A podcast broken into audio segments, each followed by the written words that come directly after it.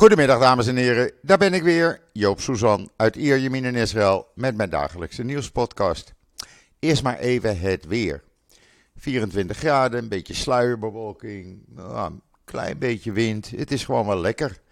Eh, en het blijft eh, eigenlijk alleen maar warm en lekker uh, voorjaarsweer, zullen we maar zeggen. Ja, en dan COVID hier in Israël. Nou, dat gaat uh, de goede kant op. er liggen nog slechts 99 ernstig zieke COVID-patiënten in de ziekenhuizen. Dat worden er elke dag gelukkig minder. gisteren zijn er 50.767 mensen getest. 4,73 procent, oftewel 2399 bleken besmet te zijn. Er zijn in totaal 15.467 mensen die het virus eh, bij zich hebben en dus thuis in quarantaine zitten. Eh, van de 99 ernstig zieken in uh, het ziekenhuis zijn er 47 kritiek en 44 aangesloten aan beademingapparatuur. Inmiddels is het dodental gestegen tot 10.800, omdat dat niet elke dag wordt bijgehouden.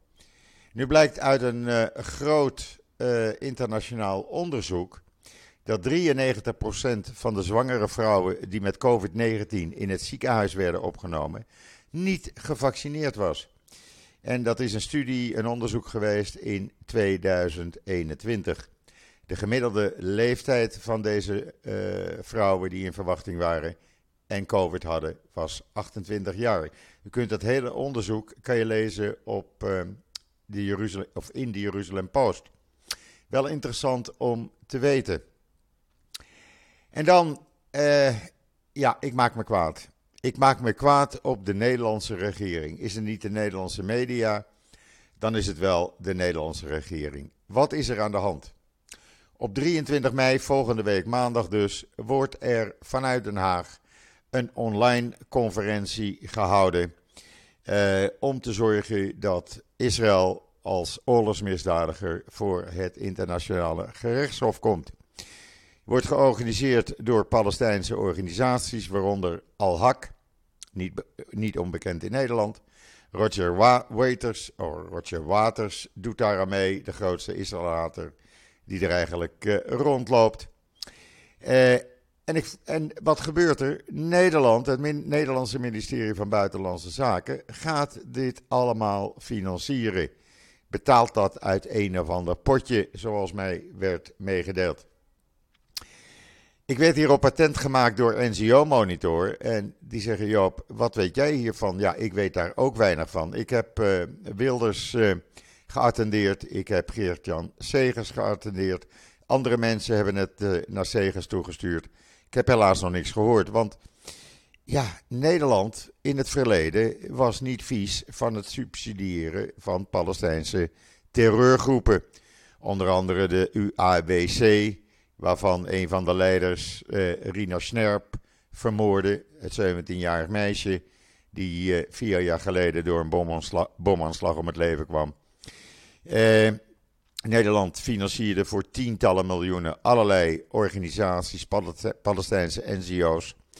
Uh, is daar helemaal niet vies van om zijn geld te geven. Meneer Abbas betaalt salarissen en uh, wat iets meer aan terroristen die gevangen zitten. Of families van terroristen die omgekomen zijn. Wordt ook allemaal mede door Nederland betaald. Nederland was een van de landen die, waar Zweden ook bij viel, die in de loop der jaren ruim 200 miljoen aan de Palestijnen heeft over, overgemaakt. Uh, Nederland houdt publiekelijk, uh, of eigenlijk informatie achter die ze niet publiekelijk willen hebben, over de financiering van Pal Palestijnse NGO's. Uh, met name die NGO's die zich bez ook bezighouden met terreur tegen Israël. En dan gaat Nederland een beetje voor tienduizenden euro's, misschien wel honderdduizenden euro's, deze wereldwijde conferentie vanuit Den Haag financieren. Nou, daar denk ik toch even het, zijne van, het mijne van, want dan denk ik, ja, hallo, is dit een normale manier van handelen van meneer Rutte en co? Houdt men geen rekening met uh, de tientallen Israëli's die om zijn gekomen door Palestijnse terroristen. Alleen al de afgelopen twee maanden zijn er twintig Israëli's vermoord door Palestijnse terreuraanslagen. En het schijnt, schrijf ik ook in mijn opinie, dat het voor het ministerie van Buitenlandse Zaken in Nederland niets uitmaakt hoe zij uw belastinggeld spenderen. En dat gaat dan gewoon naar deze anti-Israël-conferentie toe. Want als, als, net iedereen dacht dat het Israël-beleid na het vertrek van mevrouw Sigrid Kaag als minister van Buitenlandse Zaken door haar christelijke opvolger Hoekstra in ieder geval wat neutraler, zou worden. Nou, dat blijkt dus verkeerd te zijn gedacht. Uh, dat hebben we allemaal verkeerd gedacht, want dat is gewoon niet het geval. Integendeel, door een dergelijke, dergelijke bijeenkomst te financieren, laat de CDA-minister Hoekstra zien dat hij ook een fan is van Palestijn, Palestijnse terreurorganisaties. Althans, ik kan het niet anders uitleggen. Want het is toch te gek voor woorden, mensen, dat niemand in de Tweede Kamer hier vragen over stelt of durft te stellen.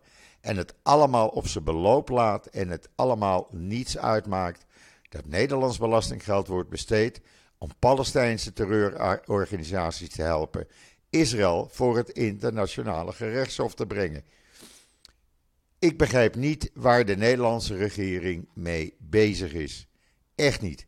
Ik heb zelf toen ik in Jeruzalem woonde, begin jaren 2000, eh, met eigen ogen gezien wat terreuraanslagen doen. Ik heb meegemaakt dat bussen voor me, voor me uit uh, ontploften. Ik heb de mensen uit de ramen zien hangen. Ik heb de aanslagen op de Maganeu markt meegemaakt. Uh, samen met Kobi Mus nog in der tijd. Ik heb bomaanslagen op straat meegemaakt. Echt terreur. Het is het ergste, het ergste wat er bestaat. En Nederland, de Nederlandse regering, die van een land wat altijd zo pro-Israël was, Nederland financiert een anti-Israël-conferentie om Israël als oorlogsmisdadiger aan te merken. Nou, sorry, daar heb ik geen enkel goed woord voor. Ik zou zeggen, heeft u een bekende in de Tweede Kamer zitten of heeft u contacten met politieke partijen? Stuur ze dit toe. Laat ze het weten, want ik denk dat een heleboel politici er niet eens van afweten. En als ze er van afweten, dan zijn ze naar mijn idee te laf om er een vraag over te stellen. Ik moest dat even kwijt, maar het zit me allemaal zo hoog. We hebben eerst het antisemitisme, wat alleen maar erger wordt in Nederland door de Nederlandse media, die geen goed woord voor Israël over hebben, die alleen maar nadelig over Israël praten. En dan krijg je nog eens een keer de Nederlandse regering die daar een schepje bovenop doet. Nou, sorry hoor, Nederlandse regering. Ik, eh, ik heb geen goed woord voor jullie over. Sorry. Ander nieuws uit Israël. Tenminste goed nieuws, want Israël komt met zijn eerste klimaatwet om de emissiedoeleinden te behalen. Dat betekent dat tegen het jaar 2050 de emissie nul moet zijn. Uh, dat zegt de regering tegen de Times of Israel. Het is uh, unaniem goedgekeurd met steun van premier Bennett. En uh, ja, de komende jaren zullen we daar wel iets van gaan merken. het was al eerder bekend dat men tegen het jaar 2030 zo'n beetje geen enkele auto op benzine of diesel in Israël weer wil heb, hebben rondrijden. We gaan het afwachten. We gaan het zien of het geen loze beloften zijn en mooie woorden. En dan president Herzog was met twee ministers gisteren even een aantal uren in Abu Dhabi. Om uh, de nieuwe president en halfbroer van uh, de overleden president te condoleren en te feliciteren met zijn benoeming. Mohammed bin Zayed is ook de man die betrokken was bij de Abraham-akkoorden. En Israël heeft uitstekende banden met hem. Vandaar dat uh, president Herzog samen met de minister van Regionale Samenwerking, een Arabische minister is dat, Isawai Vrij, en de minister van Communicatie, Joas Hendel, als afgevaardigde van de Israëlische regering en het Israëlische volk daar naartoe zijn gegaan. Hij heeft daar ook nog gesproken, de Duitse president Steinmeier, die arriveerde tegelijkertijd. Uh, u kunt het allemaal lezen op israelnieuws.nl, maar zo ziet normaal eruit dus. En dan de inflatie in Israël. Ja, in april was de inflatie slechts 0,8%, waar die in Nederland dik over de 11% was. In de laatste 12 maanden, van april verleden jaar tot april dit jaar, was de totale inflatie 4%. Maar wat er bovenuit stijgt, zijn de stijging van de huizenprijzen.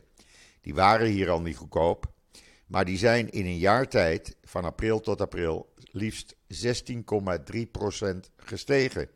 En er komt echt nog geen einde aan, mensen. Helaas niet. Want uh, ze blijven met gemiddeld 1% per maand stijgen op dit moment. En dat heeft allemaal te maken met het duurder worden van uh, de uh, materialen die je nodig hebt. Helemaal omdat er veel staal uit Oekraïne kwam. Nou, dat komt niet meer. Dus dan moet je het ergens anders vandaan halen. Die prijzen zijn ook gestegen. Huurprijzen valt nog wel mee. De gemiddelde huurprijs in het eerste kwartaal, ik zal het even omrekenen in euro's, was uh, eh, 1171 per maand. Waar dat uh, in het laatste kwartaal van verleden jaar nog 1160 was. Dus het is slechts een stijging van uh, eh, 11 euro's per maand. Ja, wat is er dan nog meer duurder geworden? Verse groenten, 5,5%. Kleding, 2,8%. Openbaar vervoer 2,3% gestegen.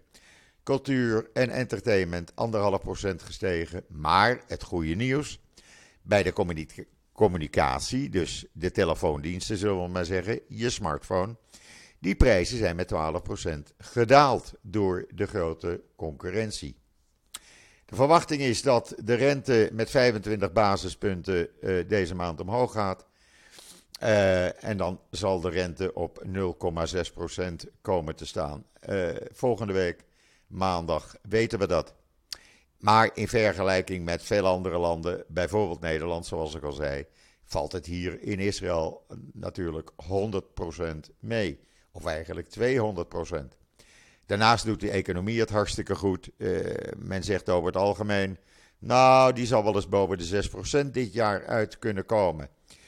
Eh, afwachten, je weet nooit wat er gebeurt. Een jaar duurt nog lang. Maar ja, het zou zomaar kunnen. Het gaat gewoon hartstikke goed. Eh, ja, en dan is gisteren Noan Ras begraven. Een held in zijn leven en een held in zijn dood, werd er gezegd. Het hele verhaal daarover kan je lezen met foto's op israelnieuws.nl. Yisrael Gans, hoofd van de regionale, regionale raad van Benjamin, je zou erover struikelen, die uh, zei: Je bent een held van Israël en je leefde onder ons. We hadden het voorrecht om samen te leven met een dappere huisvader, een man van de Torah en een bescheiden held. Hij kreeg alleen maar lovende woorden. Of dat nou was van de commissaris, hoofdcommissaris van politie, uh, of het nou was van vrienden, van buren. Uh, ja, en als je dan hoort wat zijn, uh, wat zijn vrouw bijvoorbeeld zei. Uh, Efrat, die zegt bedankt voor het winnen van ons. Bedankt dat je mij als je vrouw hebt gekozen. Lees het hele verhaal. Het was een bijzondere man die veel te vroeg, veel te vroeg van ons heen is gegaan. Ja, en dan wordt er meer en meer duidelijk uh, hoe die rellen afgelopen vrijdag op die begrafenis uh, zijn ontstaan. Die begrafenis van de journalisten van Al Jazeera. Wat blijkt, er is hier in Israël, ik zei het gisteren al en ik heb het ook in een artikel zaterdag neergeschreven. Er is hier in Israël ook best wel veel kritiek. En wat is er nou fout gegaan? Ik had gisteren al gezegd dat men zich afzijdig zou houden als politie. Dat heeft men niet gedaan. Wat blijkt, de hoofdcommissaris van politie van uh, Jeruzalem, Doron Turscheman, die, uh, die was in Duitsland als onderdeel van een politiedelegatie en die hield online contact met zijn plaatsvervanger, meneer Danny Levy. En hij gaf uh, opdracht om Palestijnse vlaggen tijdens de begrafenis in beslag te laten nemen. ja, dat deed hij dan op afstand. Maar ja, zegt een politiebron tegen Haares, daar kan je niet op afstand doen. Je moet ter plekke zijn. En dat gaf dus die rellen. Het afnemen van die Palestijnse vlaggen. En wat ik gisteren ook al zei, had gewoon afzijdig gebleven. Had die mensen met die vlaggen laten zwaaien. Wat maakt dat nou uit voor één keer? Dan had die begrafenis doorgegaan. En had het één grote klerenbende geworden. Prima, dan had de hele wereld het kunnen zien dat het zonder Israëlisch uh, uh, toezicht, zonder Israëlische politie, een, uh, een puinhoop is. Maar nee, ze gingen met die knuppels al klaarstaan en stonden gereed om er op los te meppen. En er waren wel 10.000 Palestijnen. Nogmaals, ik blijf erbij. Politie had zijn en haar gezicht niet moeten laten zien. Echt niet. Maar goed, wie ben ik? Ik ben ook maar een gewone Nederlander die uh, eh, 22 jaar nu in Israël woont. En uh, ja, ik denk op een andere manier, laat ik het maar zo zeggen.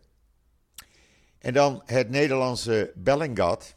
Die uh, heeft onderzoek gedaan naar aanleiding van allerlei video's, open source video's, audiobewijzen, getuigenverklaringen en die zeggen hè, de kans dat de journaliste uh, Shirin Abu Akleh door Israëlisch geweervuur om het leven is gekomen, is groot. Het is geen 100%, maar als Bellingrad wij, uh, neigen wij er naartoe om uh, toch te denken dat het ja, door helaas Israëlisch geweervuur is gekomen.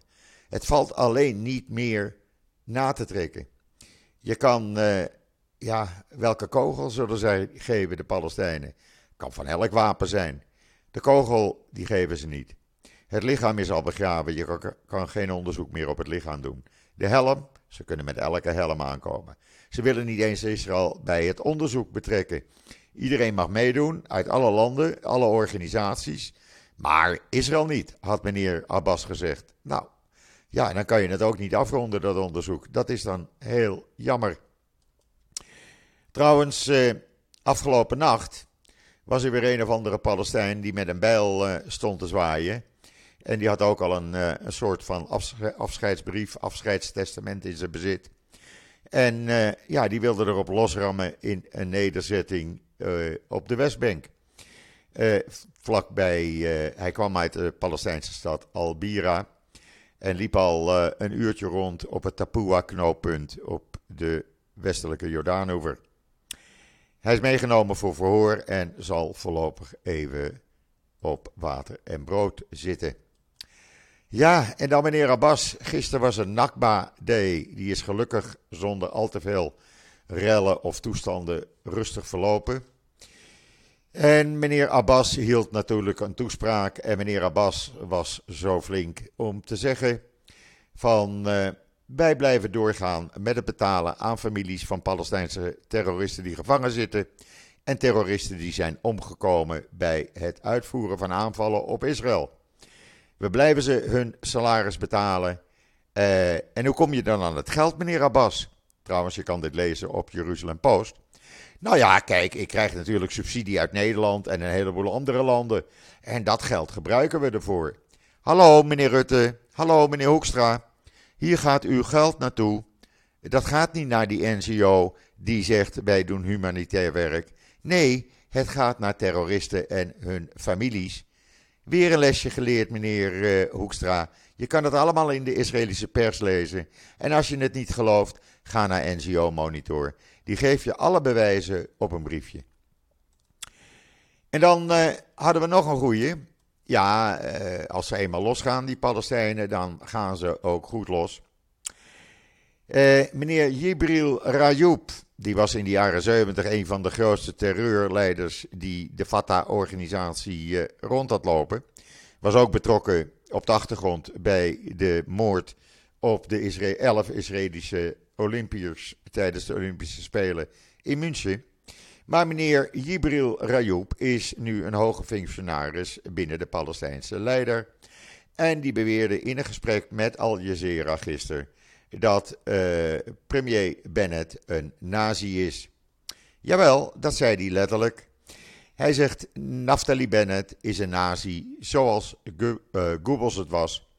En hij beschuldigde uh, Bennett ervan bevel te hebben gegeven om Shirin Abu Akleh te vermoorden, de Al Jazeera-verslaggever. Hoe verzin je het? Ja, gaf hij er nog aan toe. Bennis, die Goebbels, die nazi, die fascist, zei meneer Jabril, een van de grootste terreurleiders die er nog rondloopt. Die zei: uh, Hij wil ons imago uh, aantasten. Maar ik sta achter mijn soldaten. En daar gaf er nog vrolijk bij uh, de uitspraak: Bennett gaf het bevel om Abu Akleh te vermoorden. Nou ja, goed. Dat zijn dus de mensen die meneer Hoekstra en uh, andere leden van de Nederlandse regering dus steunen. Doe je voordeel ermee. Het staat allemaal op de Engelstalige Ynet. Ja, en dan hebben we hier een dingetje. Wat uh, eigenlijk nu uh, ja, een heet hangijzer gaat worden, denk ik, voor de huidige regering. Gisteren is natuurlijk bekend geworden dat luitenant-kolonel Mahmoud Kir al-Din, een Druus-officier in uh, het Israëlische leger, bij een geheime missie in 2018, november 2018, omkwam. Uh, toen hij met een kleine groep Special Forces in Gaza een missie wilde uitvoeren. En dat heeft de hele discussie weer doen oplaaien over die nationale nation state law, de nationaliteitswet, zeg maar, die in de tijd onder veel, veel protest door Netanyahu en co. is ingevoerd. Lieberman die uh, kwam gisteren met de uitspraak van eigenlijk, nu dit verhaal bekend is geworden, moeten we die hele nation state law moeten we op de helling zetten.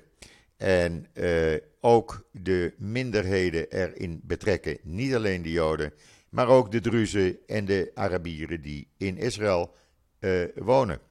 Nou, daar heeft hij volkomen gelijk aan. Er is een kleine meerderheid binnen de regering, maar daar komt minister Ayelet Chaket, rechts, als rechts kan zijn, vroeger vriendin tussen aanhalingstekens van Netanyahu, daar zat ze ook eh, in de regering en in de Likud. En die zegt over mijn lijk. Daar werk ik niet aan mee. Ja, hoe dit nou zich gaat ontwikkelen, ik ben er voorstander van dat ze ook de minderheden erin betrekken. Je kan niet mensen die uh, hun leven uh, wagen en hun leven geven voor de staat Israël als groep uitschakelen. Dat kan niet. Dat is discriminatie. Dus benieuwd hoe dat zich gaat ontwikkelen de komende tijd. En iedereen die wel eens over de tolweg heeft gereden, Route 6, van noord naar zuid of zuid naar noord, die weet dat die weg al hartstikke druk is. Nou, daar komt waarschijnlijk uh, nog meer drukte, want elk nieuw wegdeel trekt uh, eh, 50% nieuw verkeer aan. Maar goed, men gaat een aparte rijstrook maken voor bussen en mensen die met meer dan twee personen in een auto zitten. Die kunnen dan van die extra rijstrook gebruik gaan maken. Nou zal dat nog wel even een aantal jaren duren, want die, uh, die weg is toch een paar honderd kilometer lang. Maar goed, het, uh, het komt eraan. En ja, ik zie dat toch als een excuus om te blijven investeren in de auto en niet uh, in het openbaar vervoer. Daar mag best eens een keer wat extra geld hier aan besteed worden. Want ja, in deze tijd moeten we zoveel mogelijk kijken naar alternatieven voor de auto. Maar goed, uh, ik zit niet in de regering en ik kom niet met dit idee. Men gaat het uitvoeren, zegt men. En dan, uh, als je over een paar jaar naar Jeruzalem komt, dan kan je met de kabelcar, uh, met een kabeltreintje vanaf Emek in Jeruzalem, dat is waar het oude treinstation is, met de kabelbaan naar de oude stad van Jeruzalem. 3000 mensen per uur kunnen vervoerd worden in die uh, kabelwagentjes.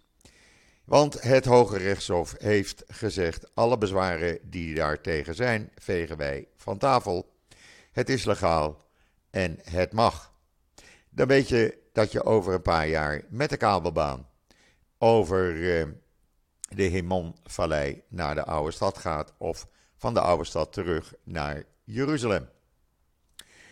En dan uh, voor het eerst wordt er binnenkort een graf van een van de Jemenitische kinderen die omgekomen zijn of dood zijn gegaan in de jaren 50 wordt geopend. Een kind wat in 53 is overleden, één jaar oud. Men wil het DNA op verzoek van de Tunesische familie hebben. En uh, kijken of er een genetische link met de familie is. Of dat bepaald kan worden. Uh, ja, het is altijd een heet hangijzer geweest hier, de opvang van Jemenitische Joden in de jaren, eind jaren 40, begin jaren 50. Er zijn uh, meer dan duizend baby's toen bij hun families weggehaald, ter adoptie aangeboden. Meestal bij Askenazische families. Ja, hoe dat nu verder gaat, ik weet het niet. Ik hou jullie allemaal op de hoogte. Even een slokje water. Maar dan zit mijn podcast er voor vandaag op. Een eh, herinnering nog. Vanavond om 8 uur Nederlandse tijd zijn Kobe Ziegler en Frank Berkenmeijer weer present op Twitter Space. Ik ga zeker luisteren en misschien meepraten. Dat kan iedereen. Uh, en dan gaan ze het hebben over de situatie in Oekraïne. Kobe zegt: We hebben weinig nieuws, Joop. Uh, laat ik maar uh, voor vanavond houden. Want ik had hem gevraagd of hij in de podcast wilde. Maar dat wordt dus vanavond. En nou, eens kijken wat voor analyses ze hebben. Dat is vanavond om 8 uur op Twitter Space. Kom gewoon even gezellig aan die keukentafel van Frank en, en Kobe erbij. Ik ben er in ieder geval wel wens ik jullie allemaal nog een hele fijne voortzetting van deze maandag, de 16e mei. Ik ben er morgen weer en zeg zoals altijd: tot ziens, tot morgen.